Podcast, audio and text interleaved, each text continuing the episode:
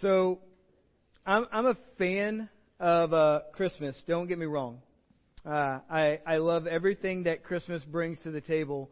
Uh, but but in our house, there's now become this civil war uh, where me and Barrick are divided against uh, Misty and the girls um, because they want to move from Halloween to Christmas much faster uh, than I am ready to do, and uh, and it's gotten rough. Uh, like I've never cried before because of a six-year-old, but she's brought me to the brink, and um, but but I, I love Thanksgiving, and it's not it's not the you know pilgrims and the Indian, and it's not even really the family, to be honest with you. Uh, even though I enjoy that, I enjoy the food, and uh, I enjoy second Thanksgiving and third Thanksgiving, and uh, today for Thanksgiving that we'll have. Um, but but I, I love Thanksgiving because as a believer it draws me to my Father. It draws me right to the heart of God because He comes in and He says, I want you to remember that you have things in your life to be thankful for. And, and I get that Thanksgiving technically is, I guess, considered a secular holiday, but, but to me, it is a gospel centered holiday because it's these times in my life where I get to come in and I get to count my blessings. And what I'm aware of more and more the older I get is just how many blessings there are to count. That, that I get to give thanks that God has us, has our family on this incredible adventure of fostering. I get to give thanks that, that I have a wife who, who loves me. Uh, I don't I don't understand that part. I just I get to give thanks for that. You get to give thanks for for health, but as as I was sharing a couple weeks ago, I, I'm really confused now about what's the best case scenarios when it comes to, well, I'm healthy, all right. Now, what what am I going to do with that health when it comes to what God is allowing me to do with my life? And so, I love this time of year and and, and I think I fight so hard to defend it in my house because I want my family to be a people of thanksgiving. That we would think about what God has allowed us to have in our lives.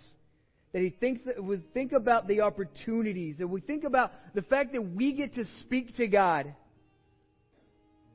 And we get to say thank you for that. Because that's, that's a word we, we throw around frivolously, right?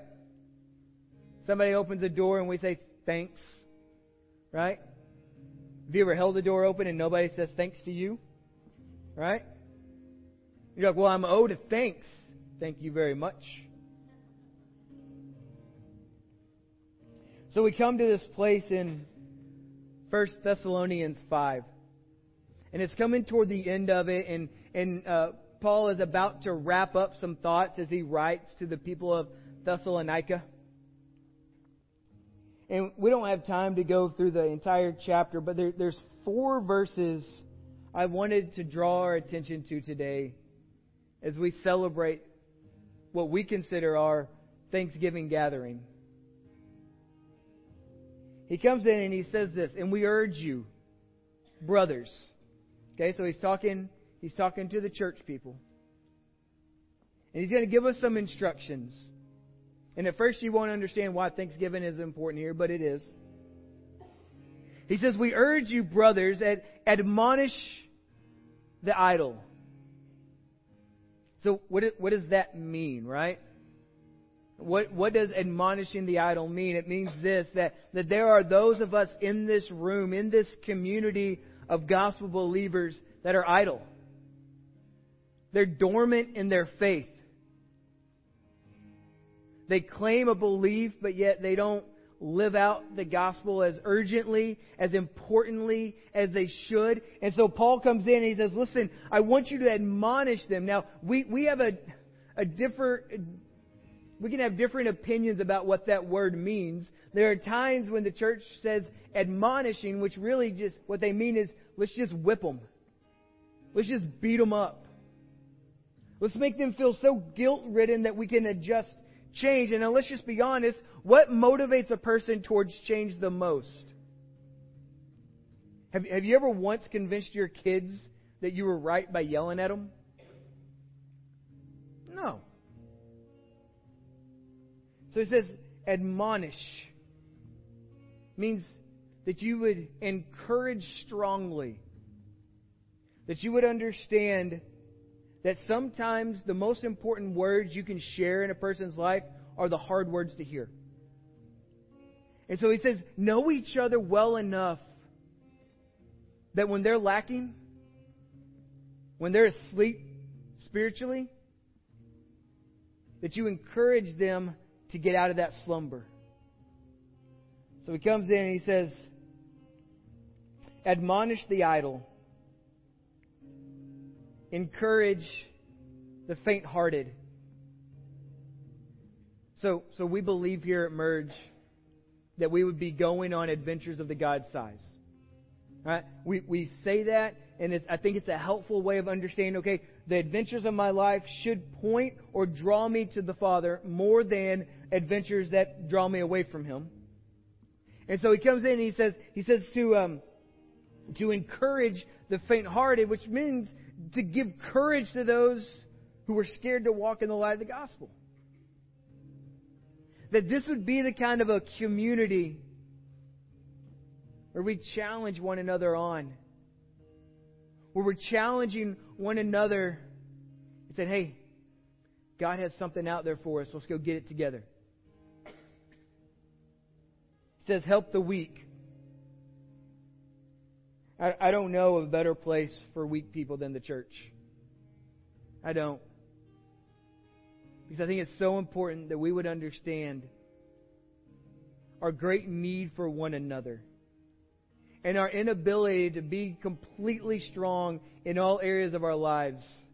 So he comes in and he says, he says, says uh, help the weak. And then, then he comes in and he says, be patient with them all, okay? And I love that. I've been trying to chew on that this week. Why would he say be patient with them all? Because we know that the, the people who are in slumber, we know the people who are afraid, we know the people who are weak, they at times can be annoying to you.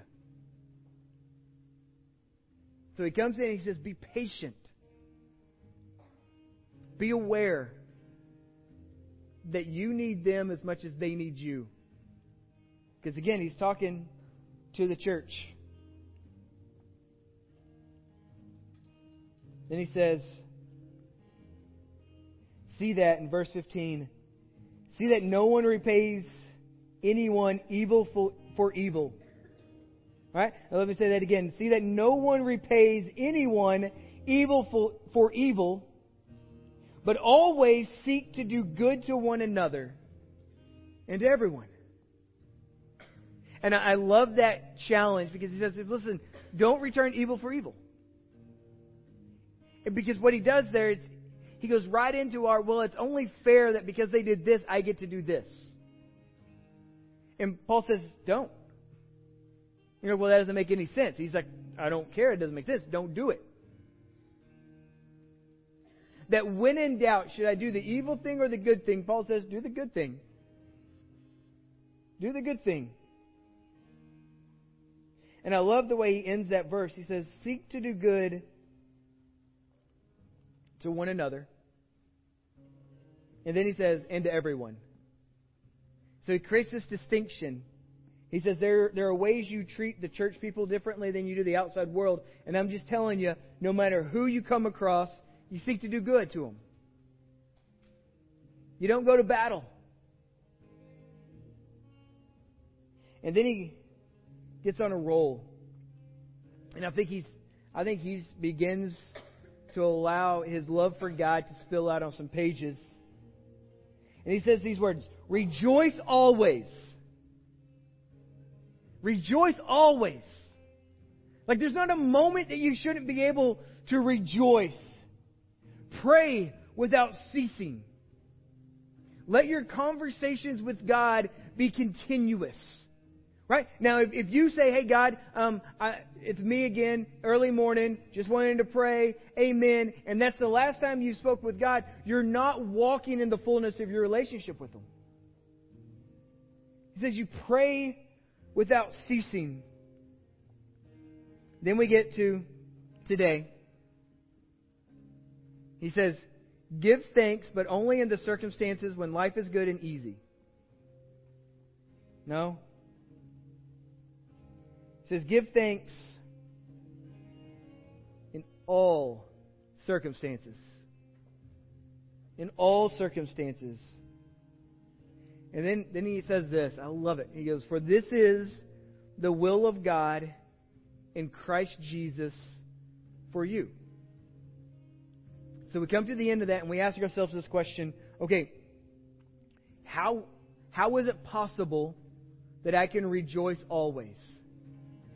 How is it possible that I can pray without ceasing? How is it possible that I can give thanks in all circumstances? And I think that's a great question. Now, I, I, and I don't think you should take the Bible and say, well, okay, I, I should submit to it, but I shouldn't be allowed to question it, because I think some of the greatest questions you ask in the Bible lead you into the strongest faith you'll ever have. And so, so when Paul says, hey, rejoice and pray and give thanks in all circumstances, we ask, well, how is that possible? And the next line is the answer. Because this is the will of God in Christ Jesus. So, so how can I rejoice always? Jesus. How can I pray continuously? Jesus. How can I give thanks in all circumstances? It's Jesus. That you would look at what Christ has made possible for you, and you would just say, nothing else that I deal with it compares to that. So I can rejoice in these very happy moments in my life, and I can rejoice in these really painful ones. I can pray continuously because Christ serves as my mediator. He goes to the Father on my behalf. That's why we that's why we pray our Father and that's why we end in Jesus name. Because when we pray in his name, powerful things can happen. And that's why today we can give thanks regardless of the circumstance. Because we serve a God who is after his glory. And he will not share it with another. so we can give thanks. If for any other reason, and I think this is what Paul is drawing us to, you can give thanks if for any other reason than Christ died for you. That he died to rescue you. That out of God's great love, even though while we were yet sinners, Christ dies for us. And so this is what we gathered together to do today. We, we do these about three times a year, all family communion services. And every time, what it is, it's a reminder for us to make sure that we're coming back, especially in these seasons, and to remember what Christ has done for us. That we would realize that apart from our own abilities, we are hopeless. I'm sorry, that left to our own abilities, we are hopeless. That God cares for you and He cares for me in Jesus. So the way we celebrate that is we return to a scene we find in, in the Gospels. It's called the Last Supper. And Jesus is sitting with his disciples and and he breaks some bread and he says, Hey, this bread, it's a symbol of my body. It's being broken for you. And he says, Take and eat. And then we, he takes some, some wine. We have juice, so parents, just calm down. And he says, This is this is the blood of the covenant. This is my blood being poured out for you. And that takes us back to an Old Testament ritual about the cleansing of sin couldn't happen without the spilling of blood. And it draws us to the cross that as his side is pierced and blood starts to flow, we can be cleansed of our sins. And now let me tell you why that's important. Because if you're not in if you're not found in Christ, there are two major things you're dealing with in your life. Number 1, when you die, you will spend eternity separated from God. And number 2, while you're alive here, right now, in this moment, you will never find peace. You will never find contentment. You will never have joy in the sense that God offers it. You will spend the rest of the remaining part of your days apart from Christ searching for those things, and yet you will never find them. And so what God does is He says, listen, as I rescue you for tomorrow, I want to rescue you for today. And we believe as we read the Bible that it says, by faith alone are we saved. And so we pray prayers. We ask Jesus to come into our heart. We ask Him to be two simple things to be our Savior, which is what we need, and to be our Lord, which is also what we need. And so communion is, is very much a, a believer driven um, exercise and I'd encourage you today, if, if you don't know Christ, you're welcome to grab the juice, you're welcome to grab the bread. But it's an empty, symbolic gesture. But if today is the day that you would like to give up, we want to walk with you through that. As we we're going to transition here in just a second. I'm going to give everybody some homework. But during that time, if if you need prayer, we talked about this last week, how important that is in the body. If you need prayer, uh, Mark and Keith and Kim and uh, Kelly, they're going to be over here to this side. We want to pray with you. Maybe you've never given your life to Jesus and you say, I, I don't know what that looks like. I think one of the greatest invitations we find in all of the Bible is when Jesus is looking for his guys, not looking for it, he goes and seeks his guys out, and he just says two words to them follow me. We want to invite you into that, but maybe it's time for you to take that next step. So if that's something you need today, we want to give you that. Now, for everybody else, here's the way this is going to work. I'd like for you to spend some time with your family if, if they're close to you. And I'd like you just to take a few minutes to talk about some Thanksgiving things. Some things you are thankful for. And if I, I'd like to encourage you to stay away from things like I'm thankful that my sports team won this weekend. I'm thankful that somebody took up the trash. But as you would say, okay, God, what, what am I thankful for? And now, if you're anything like me in this moment, you're starting to feel a little uncomfortable, right? You're like, that's gonna, that's gonna sound weird. What, what are they gonna think about me? And let me tell you this: some of you husbands, some of you dads, your wife and your kids need to hear you talk about how much you love Jesus. They do.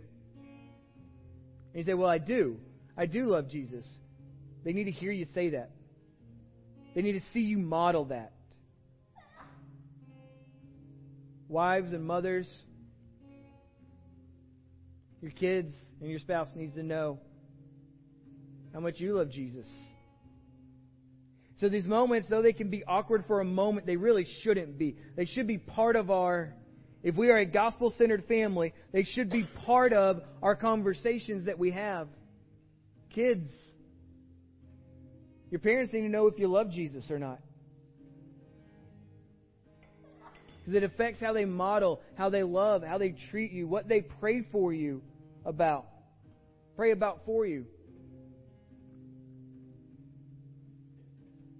Now, if you don't, your family's not here, say you're kind of solo today, um, I'd encourage you to spend some time with God. Or just go find somebody else that's solo. Say, hey, my name's so and so. Why are you laughing at that? Is it good? I'm, let's do tough stuff today. All right. Laughing at me during this moment. It's very serious. so after you take just a few moments to do that, on both of these tables we have communion elements for you. And what we'll do is you'll just take a, uh, a small piece of the bread and you'll grab a juice cup. Uh, and, and I don't think it's going to spill, but just be, be mindful of that. Um, and then just take it back to your seat. We'll end up partaking together. Uh, once we're wrapping up toward the end, Swan will lead us in a song, and then I'll come. We'll we'll partake together, and then we'll we'll move along.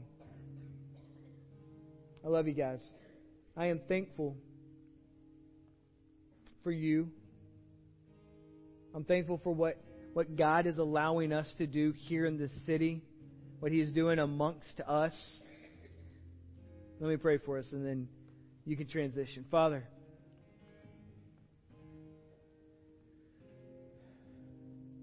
we are thankful today because you are good. We are thankful today because you are merciful. We are thankful today that, that though we don't deserve your love, you give it to us. And I pray that we would make much of Jesus this morning. That we would understand the price that He has paid for us so that we can walk in the life that He's offering to us. Father, I pray through the power of your Holy Spirit, in all seriousness, Father, I pray for the power of your Holy Spirit that you would embolden us here in these next few moments to talk about how thankful we are for all that you have done in our lives. It's in Jesus' name we pray. Amen. So, like I said before, communion is a moment where we come back and we remember the price that Christ has paid for us. There's two aspects. There's the bread that symbolizes the body. Then there's the wine that symbolizes the blood. If you have time this week, I would encourage you to go just spend some moments at the end of the Gospels as you get from the Last Supper and you go all the way through to the end where you find the resurrection. Because it reminds us, it takes us, draws us back to an act that we will never graduate from. The death and the resurrection of Christ is always, always, always the greatest moment in the life of a believer. Always, bar none. And there are a lot of great things that have gone on in my life, and there's never been one that compares to that. Because it's in that moment that I, who deserve nothing, nothing, I get to find everything. And so we stop here today, we slow down, and we remember. Father, we thank you for what this bread means to us. We thank you and we confess that every lash, every punch, every scrape, all the nails that Christ took on himself, he did not deserve, but we did. And we thank you that he is our sacrifice. we stop, we remember, and we say thanks. You may partake the bread.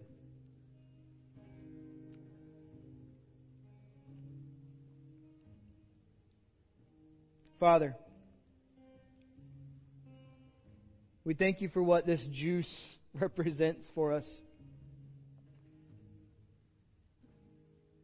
We thank you and we confess that we are not worthy of the sacrifice of your Son. We are so thankful for it. And I pray as we stop and we remember that, that we would understand how urgent and how caring and how loving this gospel message is. That it wouldn't just be part of our lives today, this morning, but this would be everything to us. That all of our celebrations would find themselves at the feet of our Savior that all of our longings would find our, themselves at the feet of our Savior, that, that, that all of our struggles would find themselves at the feet of Jesus, that we would live victoriously because He is victorious. So we stop today. We slow down. We remember. And we say thanks. You may partake.